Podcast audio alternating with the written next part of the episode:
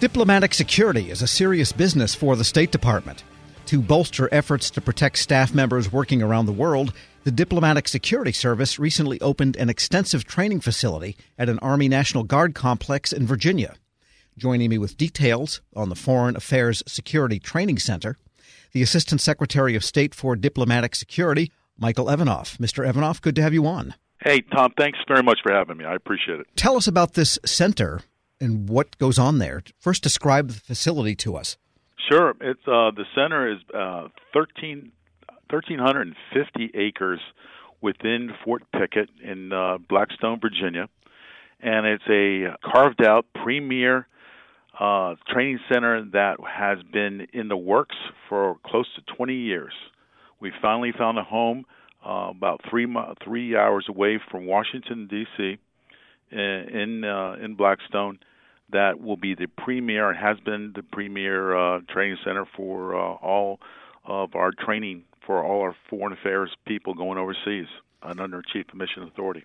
I guess it's safe to say that the last 20 years have brought uh, a series of incidents, bombings of embassies and so forth to the State Department, where this really becomes kind of a, I would imagine, an important imperative. Absolutely, Tom. It's it's uh, this was needed a long time ago. Um, we had 11 uh, different facilities in, uh, up and down the East Coast, and we needed to consolidate it under one facility.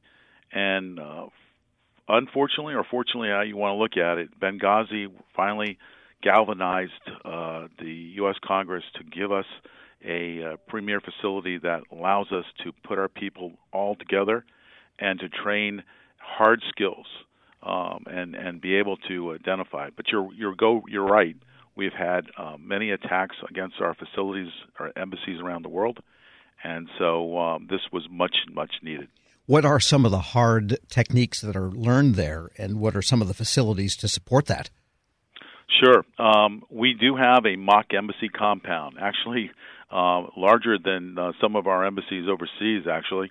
Um, we have high speed driving tracks, nine miles of driving tracks, off road uh, tracks um, to be able to uh, na- navigate over uh, hills and, and, and gullies to get out of situations. Off road uh, um, is very important to us because most of our locations overseas are not in the best facilities or areas around the world.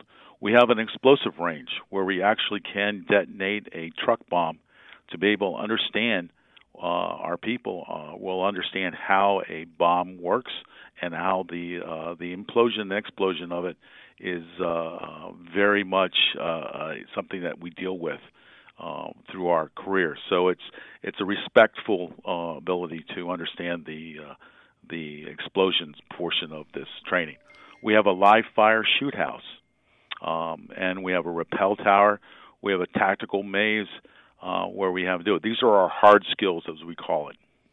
Got it. And who does the training? Right. The uh, the training is a mixture of contractors that work for us, um, and also our own people, our own diplomatic security agents um, that have been through the embassies, uh, posted as regional security officers, and they uh, have taken uh, understanding what the environment is like overseas, and we have put it together and formulated into training and who receives the training? New members of the Protective Service for State Department or others beyond that? Well, it's truncated in a couple groups. First of all, our diplomatic security agents, when they come on, uh, they, they go through um, at least eight months of training to go through uh, the, the basic courses of a criminal investigation and uh, how to set uh, crime scenes or how to be able to uh, uh, address these crime scenes and, and, and other things with passport and visa fraud, but also um, they go through the the uh, almost a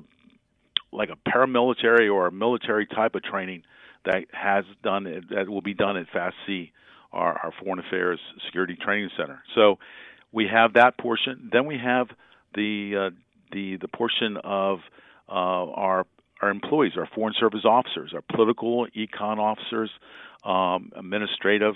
Everybody that works in the embassy will go through this training uh, to include their uh, families. If their family is above uh, 18 years of age, they will also partake in this.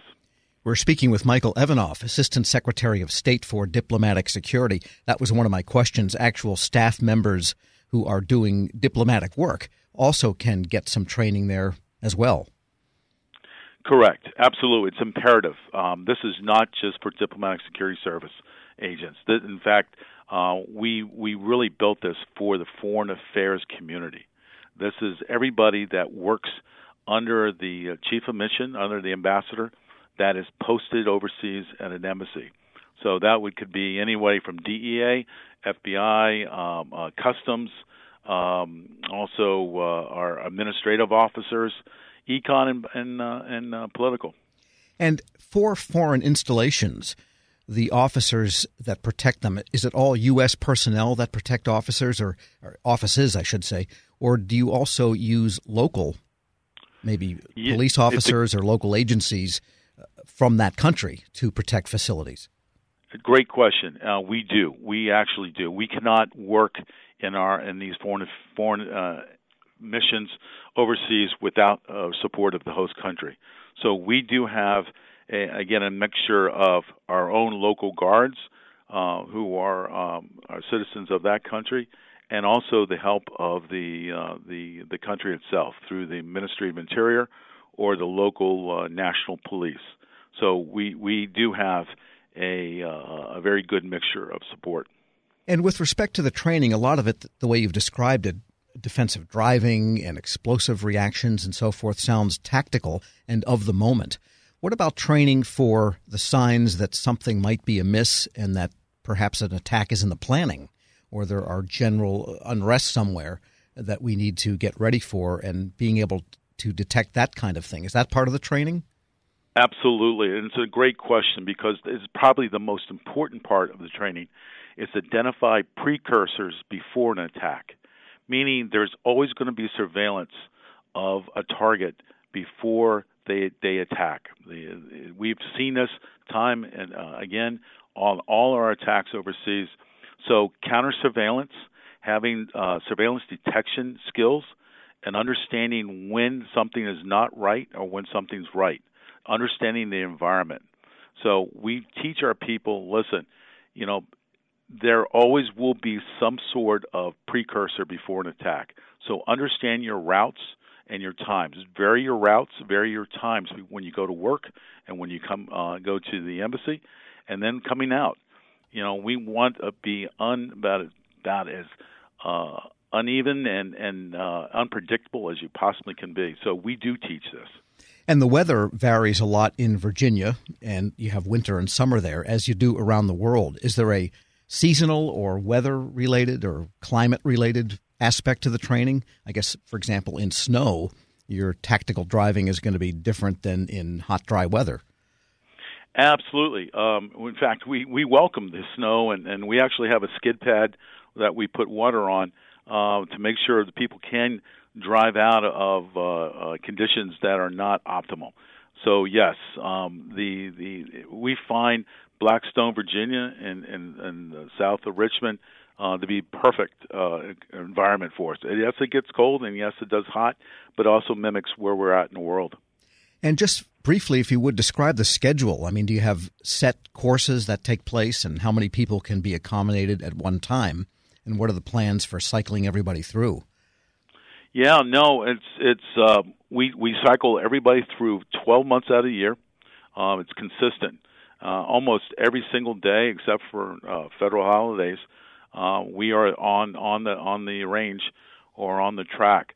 We uh, Fast C trains over 2,000 over 2,000 diplomatic security agents and engineers and couriers and other security professionals, as well as uh, as I said, the members of the family.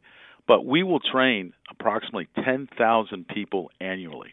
Wow. Michael Evanoff is Assistant Secretary of State for Diplomatic Security. Thanks so much for joining me. Thanks for having me. I, I, I really do appreciate it. We're very proud of this facility, and hopefully, we will have our folks understanding their environment better than uh, they've done in the past. All right. We'll post this interview along with a link to more information at federalnewsnetwork.com slash Federal Drive. Subscribe to the Federal Drive at Apple Podcasts or Podcast One. Cough and cold season is here. Introducing Ricola Max Throat Care, Ricola's most powerful drop yet. It's the best of Swiss nature wrapped around a powerful liquid menthol center for maximum relief from your worst cough and sore throat. Maximum nature for maximum relief. Try the new Ricola Max now, available in the cold and cough aisle. Ricola. It's in our nature. Grab a 30-day free trial of LiveXLive Plus, and you'll get unlimited skips, commercial-free music, and all of the podcasts and live streaming events you can handle. Visit livexlive.com slash podcast one to learn more and start your free trial.